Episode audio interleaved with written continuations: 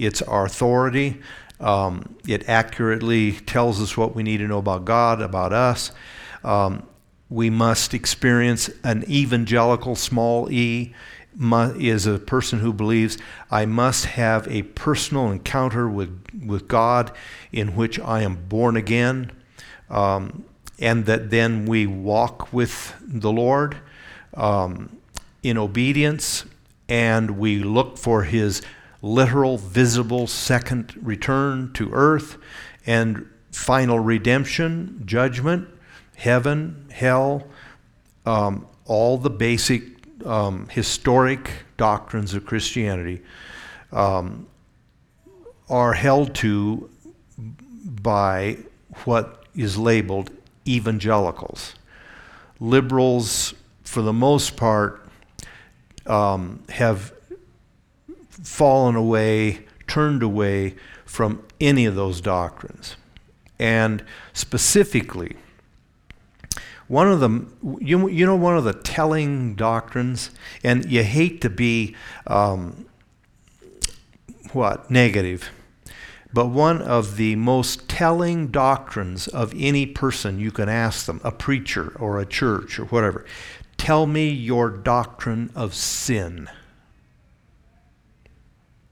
you can you'll find out a lot in a hurry when you ask that.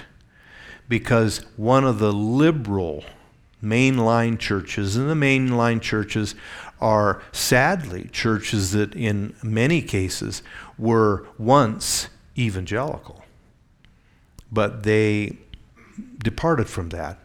Um, you know presbyterian methodist um, congregationists don't really exist anymore. They've gone through several mergers and so forth. Um, but they've gone to the doctrine of the basic goodness of humanity. Um, and so if you believe that every human is basically good, the problems we experience, the issues we have, uh, even in society, they are related to misinformation or poor education, uh, poor understanding, poverty, um, all those kinds of things. And once you believe that, then you no longer need a Savior. You don't really need to be rescued from anything except social problems. So the a, a rather old term, but it's still true, um, is what was called the social gospel. It's a completely different response to the problem, okay? Um, medicine is disease centered. The disease determines the treatment. I cut by the prayer group in the conference room um, and talking to one of the guys in there who just got back from Denver with, you know, started into immunotherapy for, um, you know, basal cell skin cancer that's invaded, you know, gotten into his, um, under the skin. And they were looking at all kinds of surgeries and they're trying immunotherapy. The point, but at any rate, um, everything turns on what what you got. What kind of cancer is this? And there's you know a, a lot of kinds. Well, it make any difference. It makes all the difference.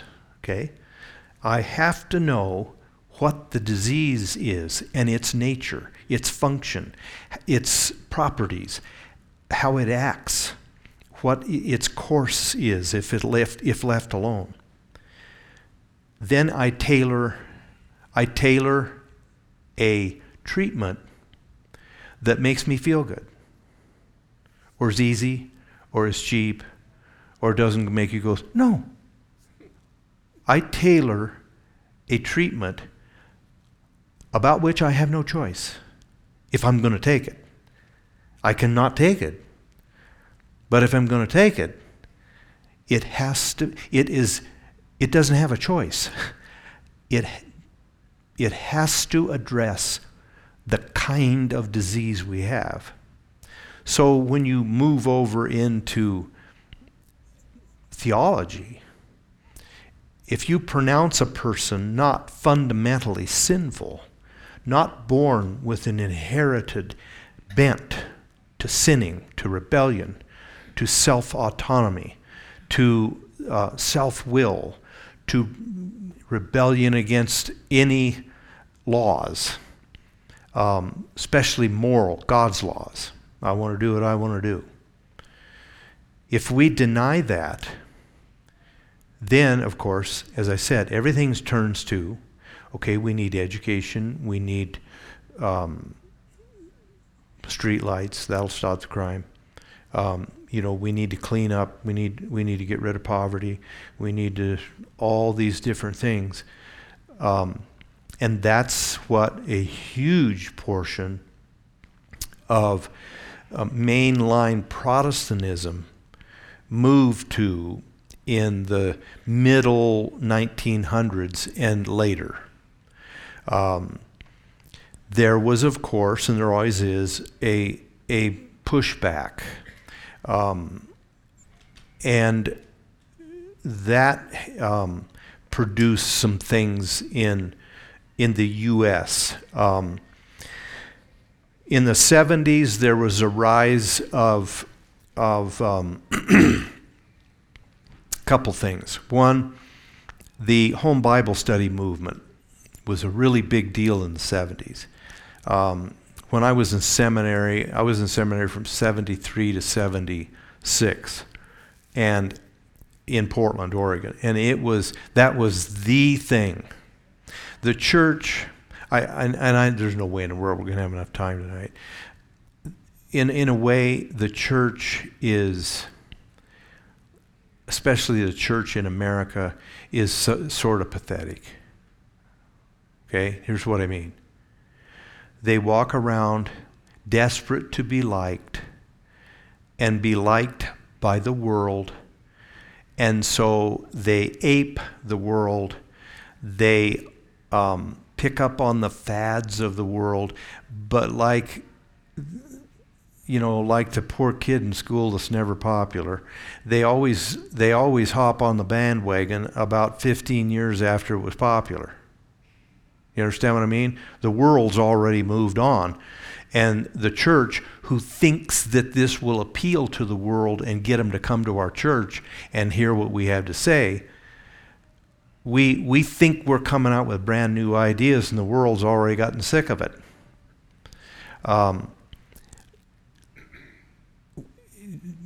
we're, we're fouled up. But anyway, um, the home Bible study thing wasn't a bad thing. I'm not uh, saying that I, I don't believe in studying the Bible.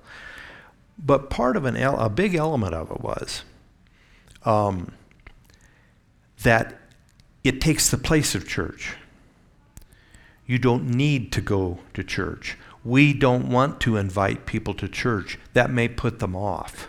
So let's just get them to come to our homes for a Bible study.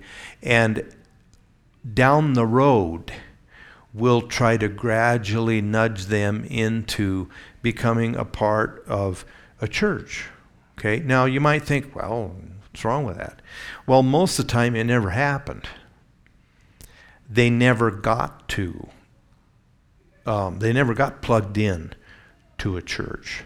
And a lot of the home Bible studies also um, were rudderless they would have leaders when you you know when you've got to try to get everybody in your church into a home bible study or what became called small groups. You have to have really good leaders. You have to have people that know their bible and and can t- keep charge of something and you because you can have people that get the study off and you're way over here yakking about something. That was one of the worst issues that cropped up through um, what was then called the home Bible study movement, along with um, heresy, frankly. Um, wrong thinking, wrong teaching, wrong interpretations of Scripture. Now, you're going to think, I, I don't want you to think that I think, you know, if you don't have a seminary degree, you should just get lockjaw and don't say anything and just wait till the preacher tells you what to think and you know you just sit there with your mouth hanging open because you that's it. Um, but a lot of those kinds of movements became nothing but essentially a pooling of ignorance. You understand what I mean? There wasn't somebody that said, okay, I'm glad, you know, Billy, Bob, that you think that verse means that, but I got to tell you kindly, it doesn't. But it, it, everyone's opinion was equal. And so things were reading and getting periodicals, church periodicals every month. You know, you'd read about all the churches now wondering, okay, what do we do with the fact that that um, things went off the rails here? Um, doctrinally. Some people got way off, pulled away from the church that sponsored them. Um, Liz and I would, Liz would remember um, a, a, basically a good church. And I don't mind telling you, it was a Nazarene church, good doctrine, good, you know. Um, but they, you know, really went hog wild into all that. And kind of let everybody just do their own thing. Well, it ended up that there was a there was a whole group, can't remember how many, in uh, Liz's parents' church down in California. We'd go to visit, and they were just a little bit. I don't know how to describe it here. Let's put it this way: in in the in the New Testament, it says, "Greet one another with a holy kiss." They got a little carried away on that. And as a visitor, I just felt um, in the in the foyer of the church there was just a little too much huggy junk going on. Okay. Well, it turned out that that wasn't all that was going on.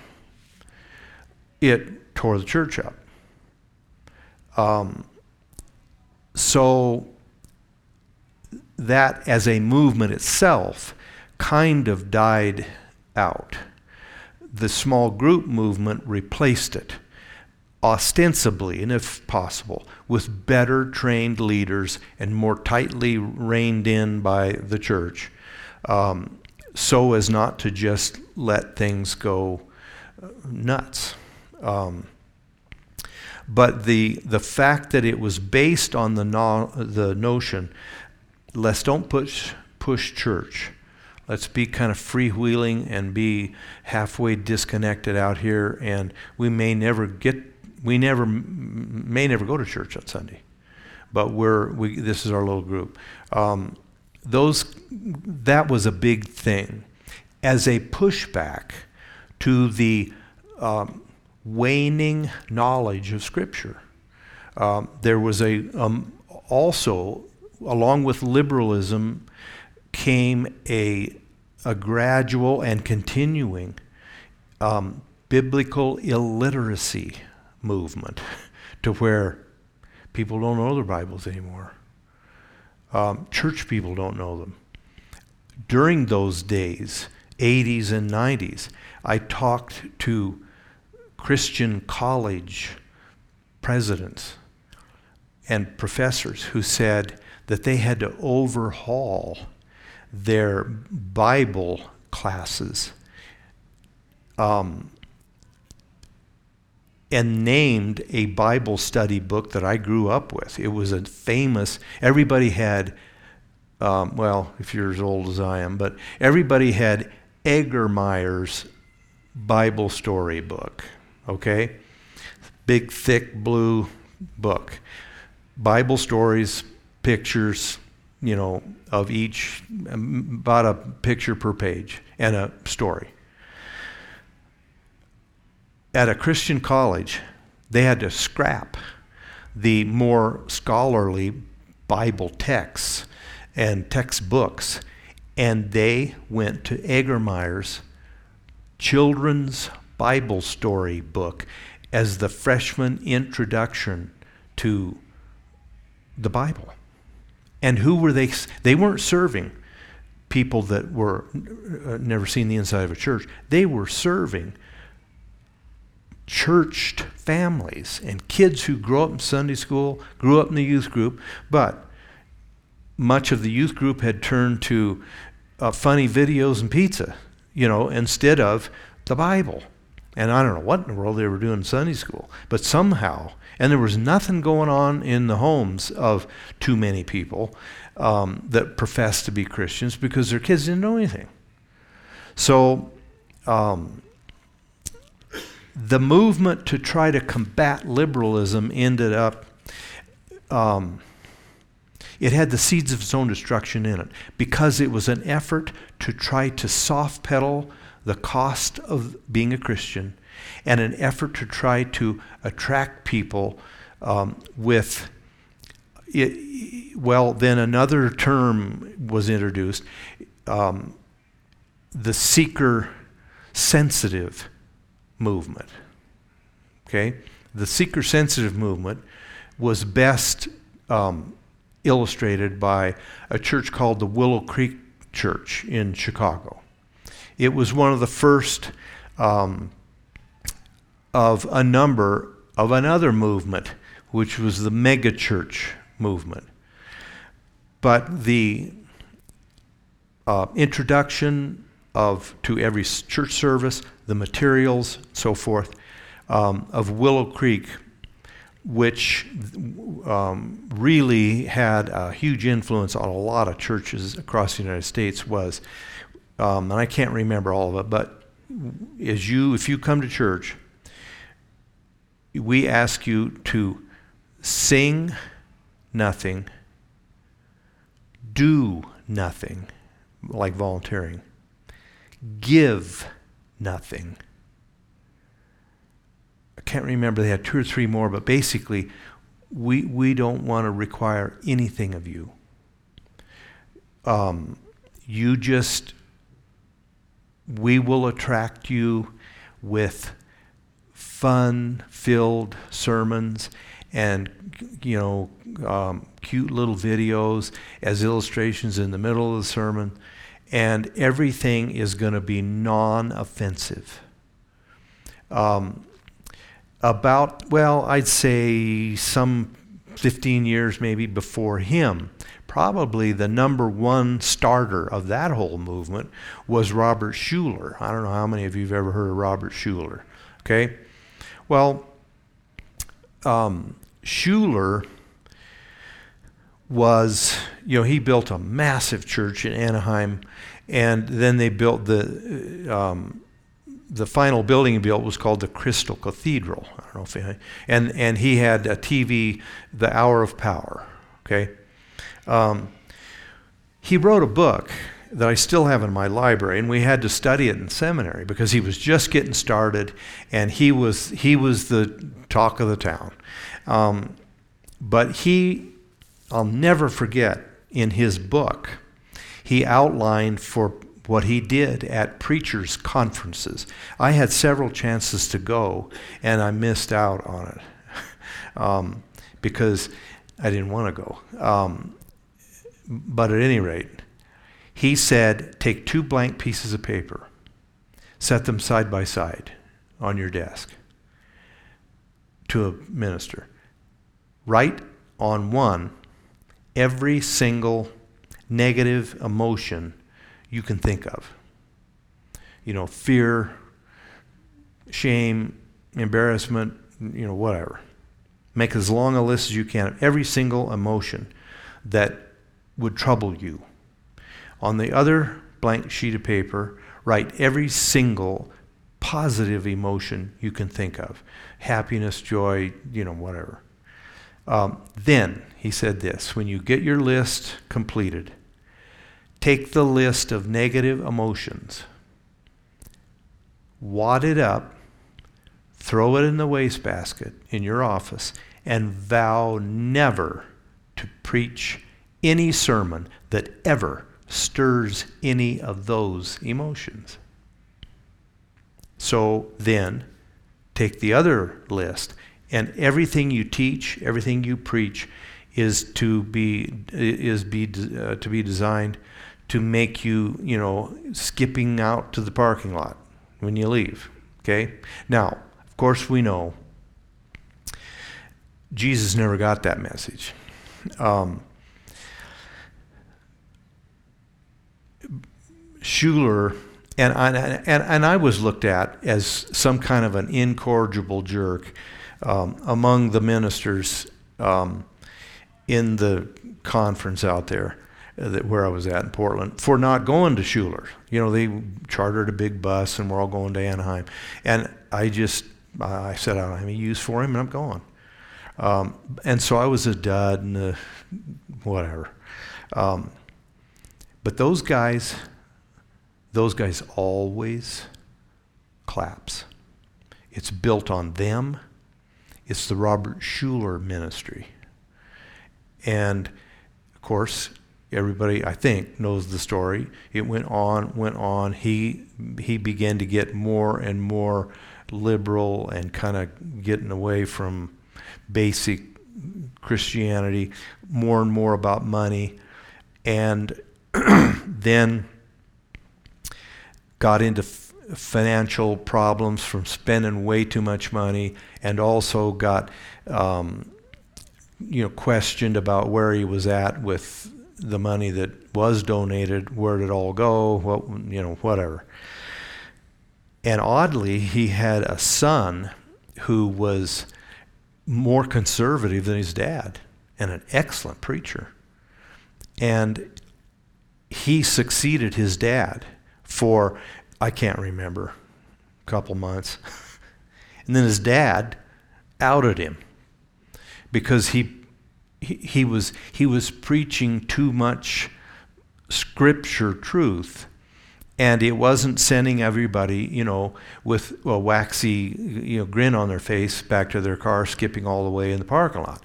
And so they threw Bob Jr. or whoever he was out and put his sister in, okay? And she, you know, she couldn't preach. She didn't know what in the world was going on.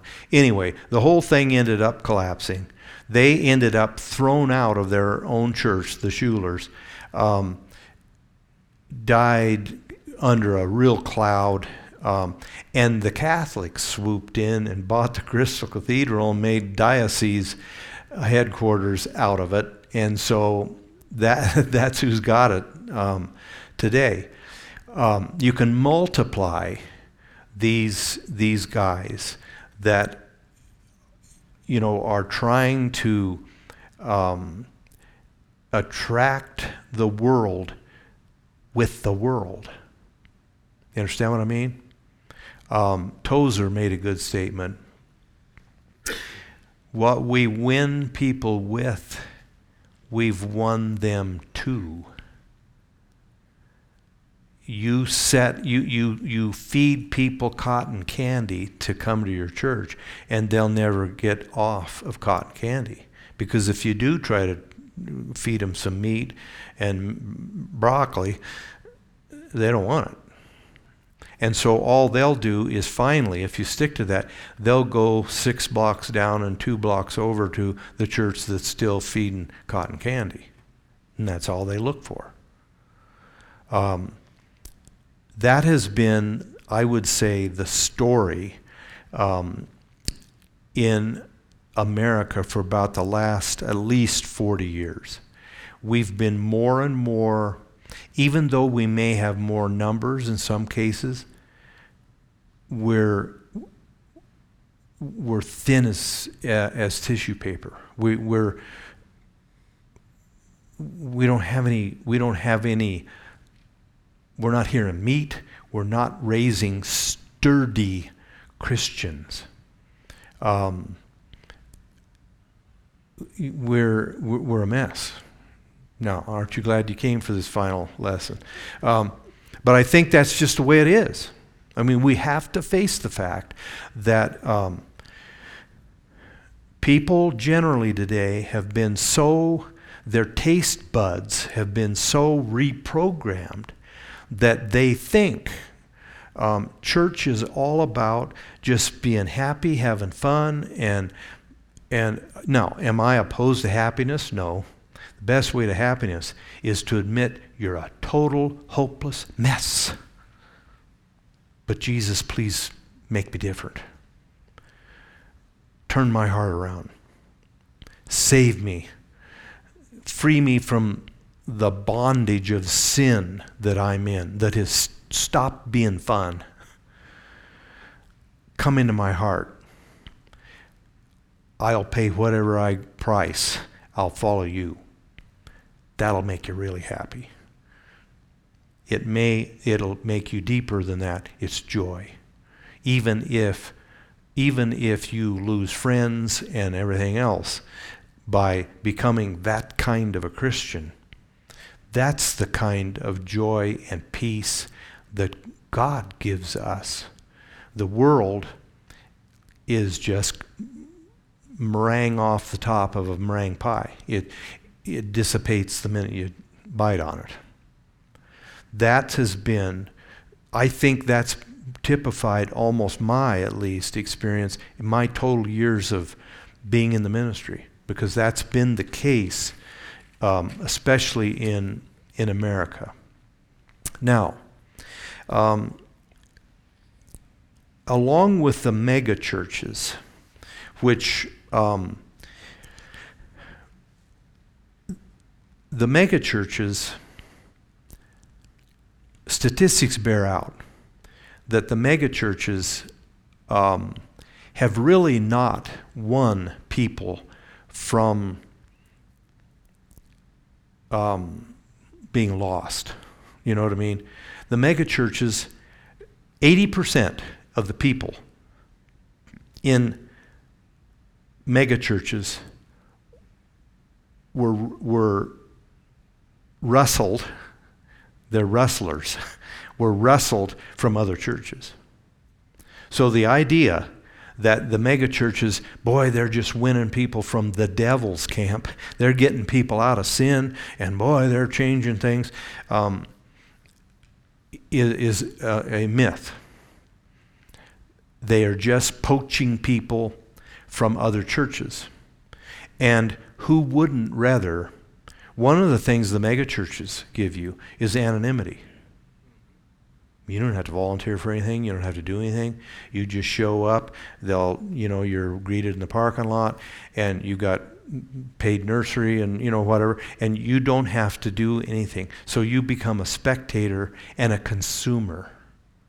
The notion of Christianity being a serving religion um, is that's no way to attract people according to their thinking. So um, we, we require nothing of people.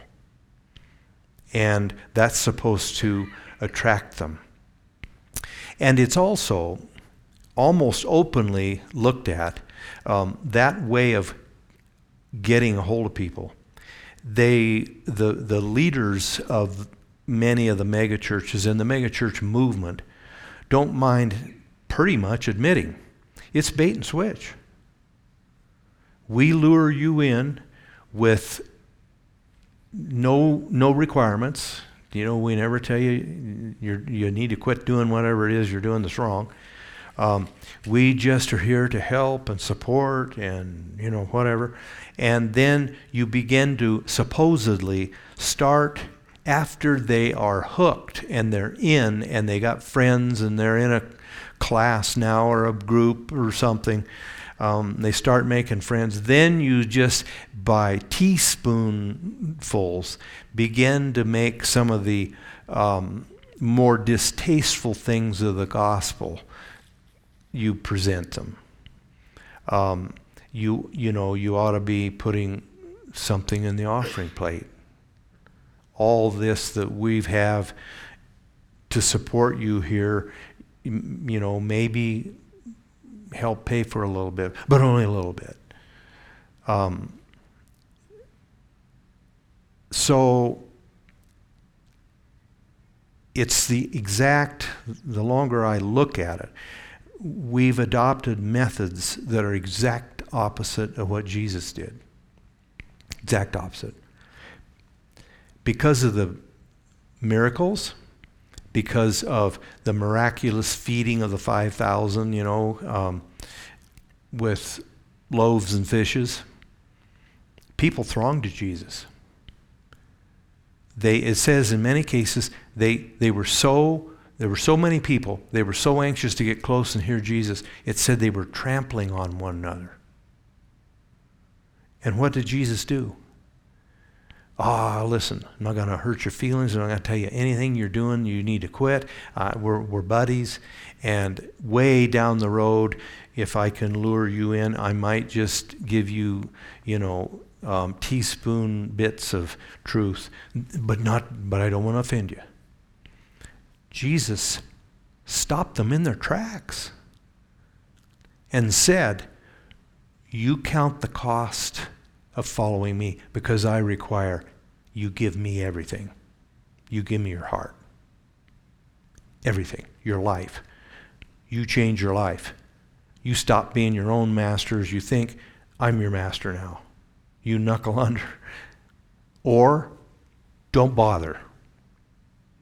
That's totally opposite of what almost the entire American conservative church world is today. So, that, now, what has that produced? That's produced, um, in some cases, more people in the pews, but less Christianity. The, the, I've given you these uh, statistics before, but sadly, among professing Christians, people that would identify as a Christian, which is another problem because they get to identify what that is. Um, they get to identify and define a Christian. Um, but there is no discernible statistical difference among those part that part of the population that identifies as conservative Bible believing Christians and the unchurched, uninterested in God crowd. There's no statistical difference on issues of pornography, um, child abuse, domestic abuse, adultery, all that stuff. There's no difference. When I, when Liz and I lived in Anderson, Indiana, um, before we moved here to Gillette, um, that was the world headquarters of what had been a good denomination, Church of God, and they, they there's a bunch of denominations that use the phrase, the name Church of God. Okay, well they have to they have to define themselves. There's a Church of God, Cleveland, Tennessee. They are way out there um, charismatic, way out. Um, there's a Church of God Holiness down in Kentucky and into there. They're snake handlers. Okay? Well, in Anderson, or in, in, Anderson, Indiana, it was the Church of God Anderson. Okay? To distinguish from other whacked out places. Um,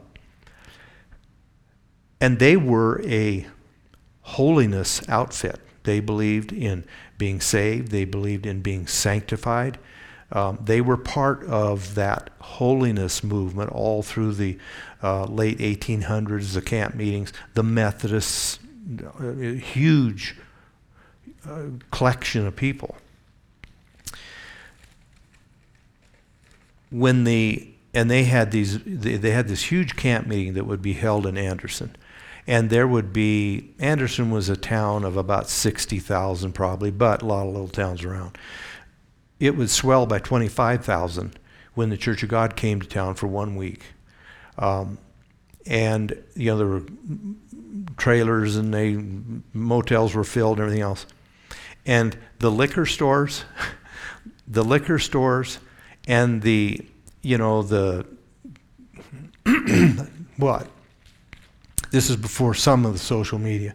You know, the adult bookstores and the porno movies rented in the hotels skyrocketed when that camp meeting was in town.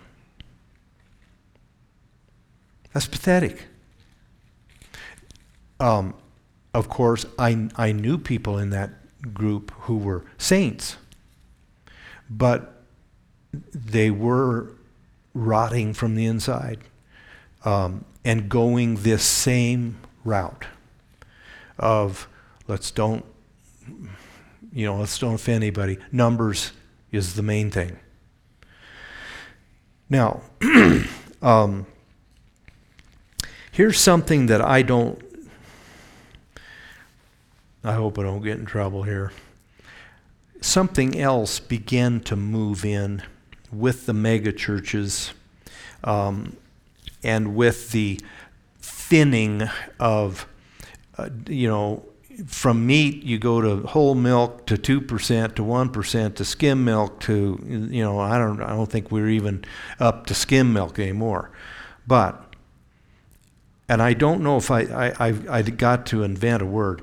It's the charismat charismaticization of church okay um, let me explain what I mean.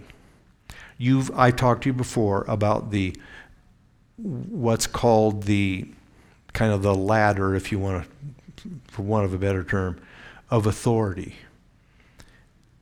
There's Scripture. Scripture reigns supreme. Beneath that is reason. Well, let's let's let me and sometimes we can interchange this tradition. What did the early church, what's 2,000 years of Christian saints and scholars and philosophers and theologians think?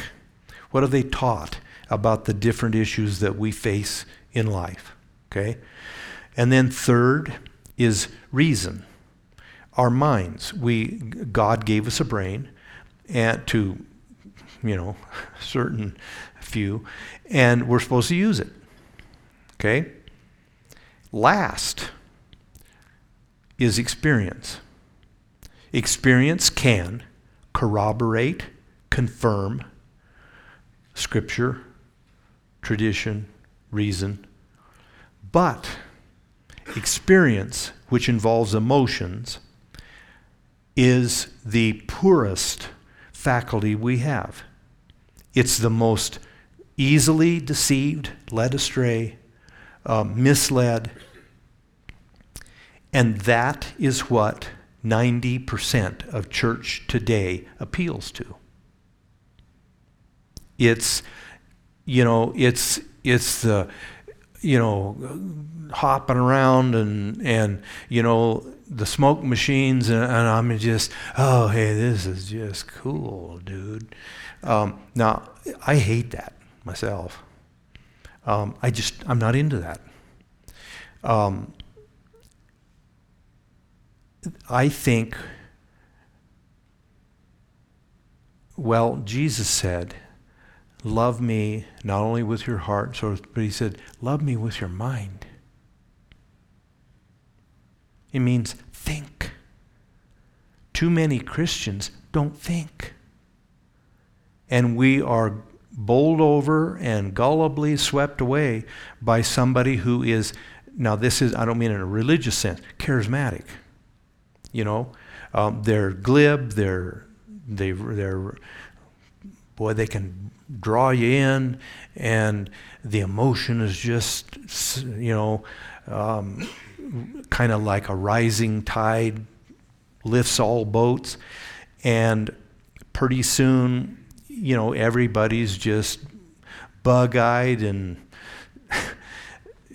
open to hear any stupid thing. Um, I probably, you know, I'll make this confession on the closing night here. If I had my way, probably, I would like to be a very, I'd like to be in a very godly, thoroughly Christian Church of England, Episcopal or something. Some ritual, no hooting and hollering. um, you know, um, that's what I, I, I would like that. I and and I'll throw this in. You know what? the most rapidly growing um, segment of the young, the 18 to 30 millennials generally. You know what, where they're, and I just checked all this out in the last several days. Do you know what churches they're going to? Catholic, Eastern Orthodox, Episcopal. You know why? Because all of the flippant, trivial, um, A.W. Tozer, who died in 63, but was, man, was he ever a prophet. He called, even then, he called the kind of people he said that are in a lot of our churches are saintlings and Christianettes. um, I would rather, I would rather, um, and so are the younger group. The younger are more rapidly moving to those liturgical, ritual churches. Why? I just read an essay a couple days ago of someone inter- doing interviews with people and then writing what he gathered. it's that the cotton candy hopping around smoke machine nonsense lacks any kind of wonder, awe, majesty. Um, the old cathedrals were built intentionally with massively high. You just are, you're quiet when you go in there. It's awesome. And not in the flippant way we use the word awesome. It elicits awe and wonder and majesty. And there's God put that in human hearts. And then He is the one that satisfies that. So we need we need the concept of coming into the presence of God.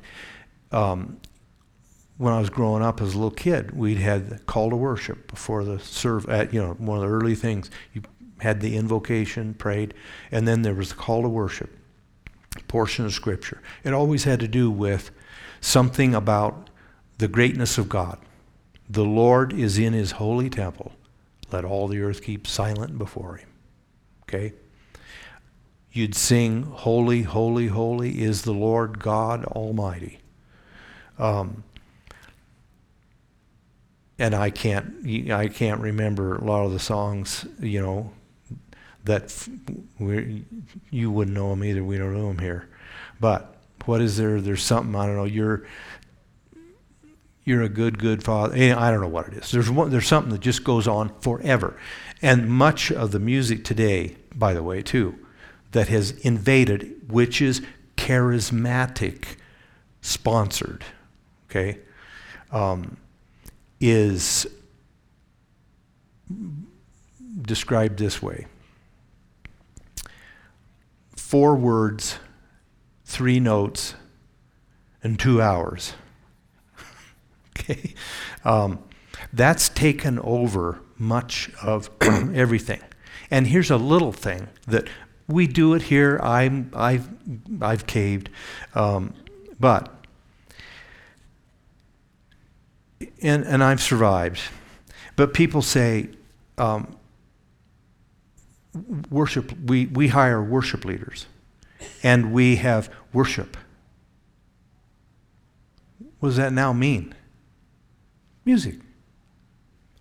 God made music. I'm for it. But reading the Word of God is worship. Prayer is worship. Tithing is worship. Preaching is worship. The whole thing is worship. It has been just hijacked so that now, just the common phrase is, um, you know, I see the agenda for you know, a service or whatever. And it's worship. And then we do all this other stuff. What do you mean? That to me is also a, a this flippant, flippancy um, move that is based on feelings, emotions. Now, we have feelings, we have emotions. God gave them to us. But this is a huge movement across the globe. I'll give you some statistics here before we go. Um, the charismatic experience, let's call it that. I won't even say church because a lot of it's not organized even as a denomination. But the charismatic experience, the charismatic um, mode is the number one growing movement in the world. Do you know that?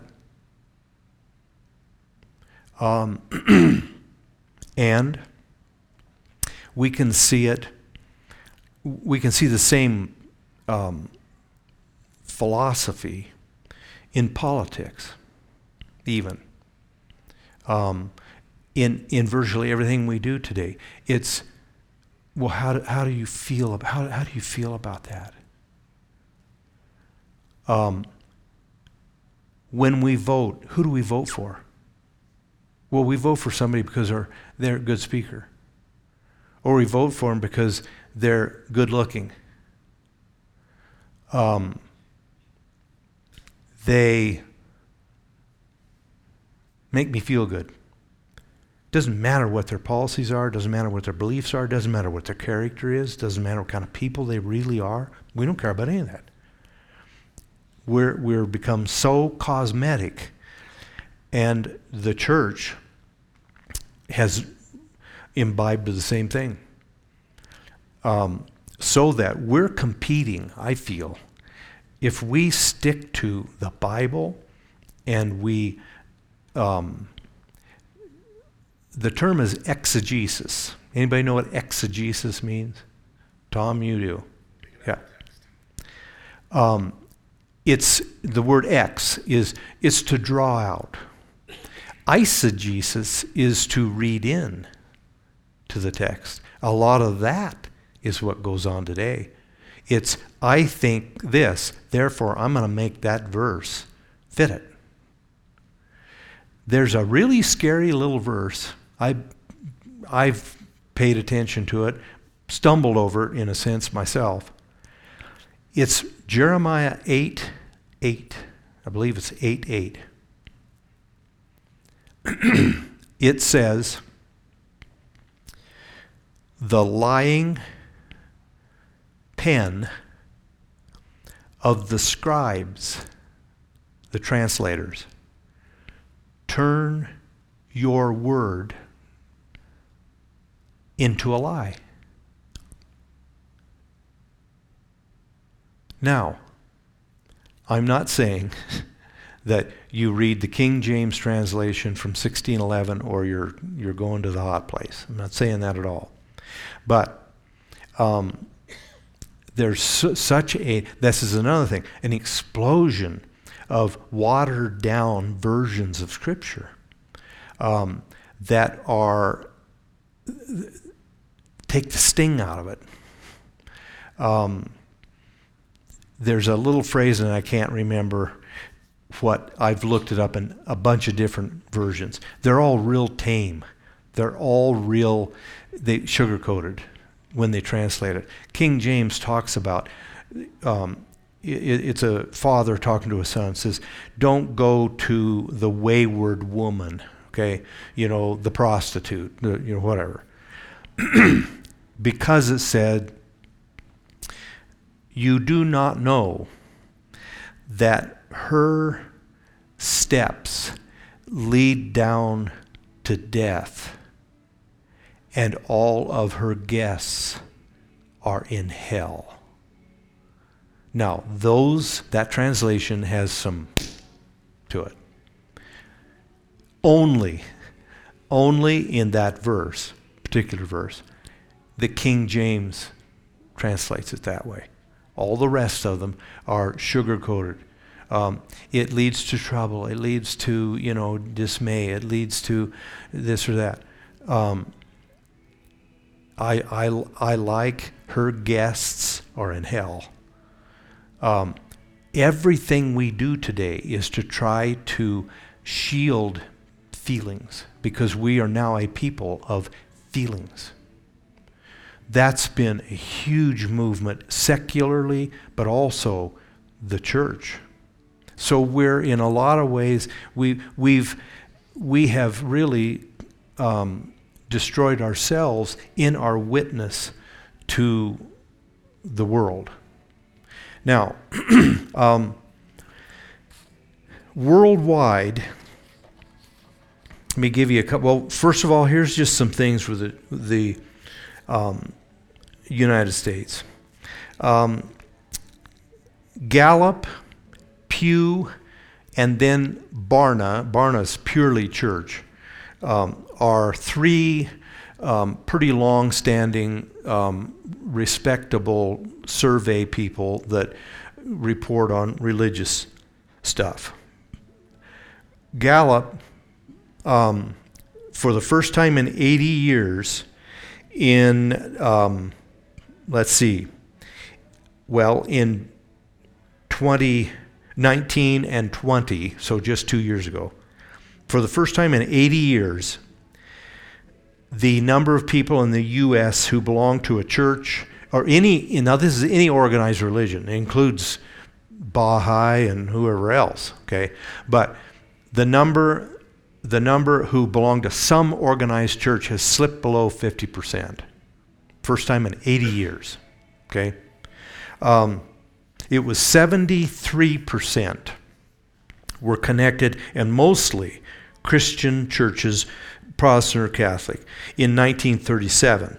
It stayed just rigid at 70% for 60 years until the late 90s.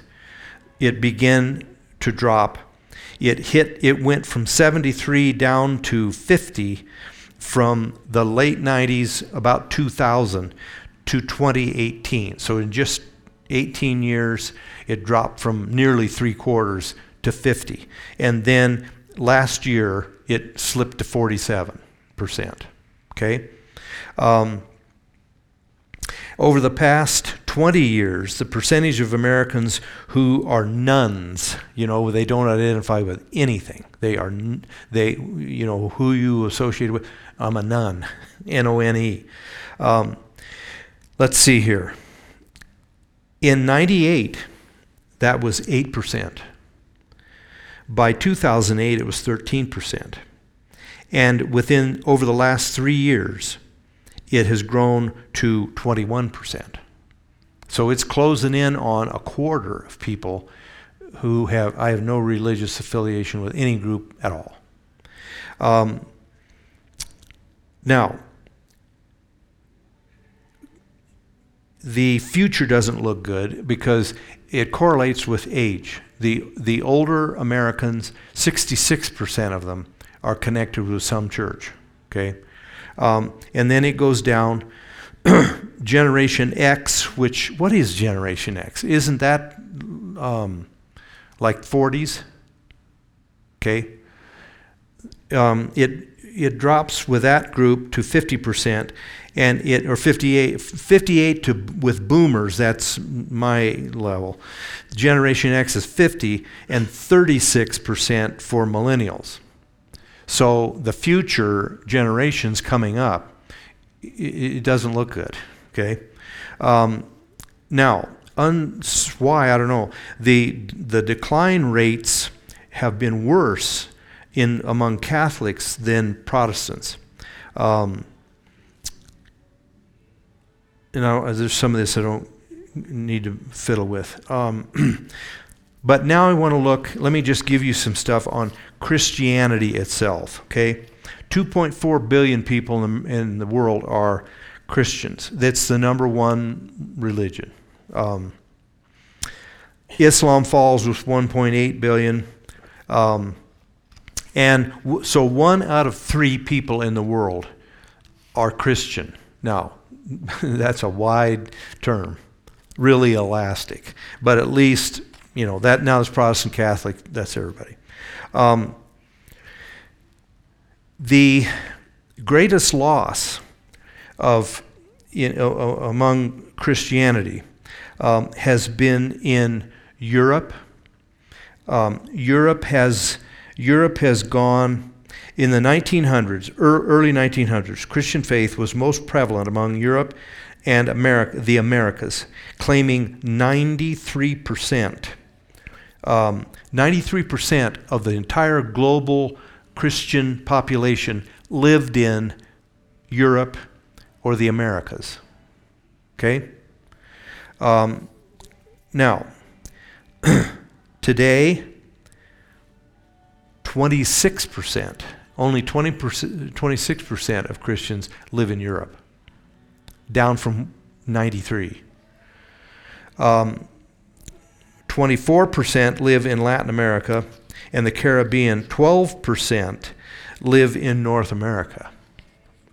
Um, now, Protestantism has, I've mentioned this to you before, Protestantism has spread swiftly throughout Africa, Asia, and Southeast, um, Southeast Asia, Africa, South America. Okay? So, a lot of people talk about how bad things are in the Western civilization in America and how dark we and we've turned our backs on God. And the question then is this has got to be the end. We've got to be close to it. I don't know. Why? Here's why. Um, there are several places. Vietnam, there are some statistics here. Um, Vietnam has exploded um, with since we since the war, you know, Vietnam War. Um, the Vietnamese have massively turned to Christianity. Africa is probably maybe the the hottest hotbed of revival. Sub-Sahara Africa is rapidly turning to Christianity. There are huge percent, um, 10%, over 10%, a little over 10% of the people in sub Saharan Africa turning to Christianity are coming from Muslim, from, from Islam. Um, South Korea is um, 25 to 30% of people are professing um, evangelical Christians. If there's revival going on in places like that, I can't think God is going to pull the plug. Um, th- what we're probably doing is thinking in terms of most of the Christian ages.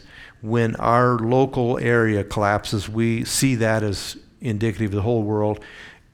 And Jesus has got to be just around the corner. He may be, and I do think there's some differences about the signs of the times. I think they're global, whereas they used to be more regional. But I think that if people are turning to God um, in places around the world, He's not, He didn't have to check with me, but He doesn't want anybody to perish. And so He waits, He says, for the harvest to come in. So, anyway. Um, Africa, Latin America, and Asia, yeah, are um, and China is another place where there's rapid growth of Christianity. Worst place, you know, that's kind of typical. Um, so, in a sense, if we, and it's hard for me to do it, but if we can get our eyes up and look over the horizon and not look at us, there's a lot. Christianity is multiplying in other par- parts of the globe, just not here. Now, um, let me just let me just look at maybe just one or two more. Um, yeah, I already mentioned South Korea. Um, about 37% of all Christian believers belong to the Protestant faith, um, and that would include Church of England and so forth. Catholicism um, is still Catholicism has um, 1.2 billion. out of 2.4 billion Christians worldwide, 1.2 are Catholic.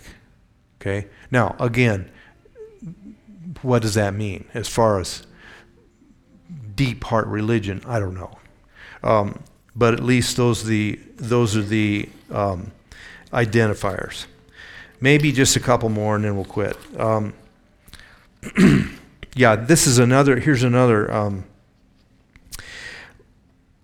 A number of different studies and reports estimate that many more people have converted from Islam to Christianity during the 21st century, which would be just the last 20 years, than any other point throughout the history of Islam. Um, and the cost is great. They face social rejection, family rejection, imprisonment, in some cases, execution in radical Islam. Um, the one it says one global census suggests 10.2 million Muslims have converted to Christianity in the last 20 years.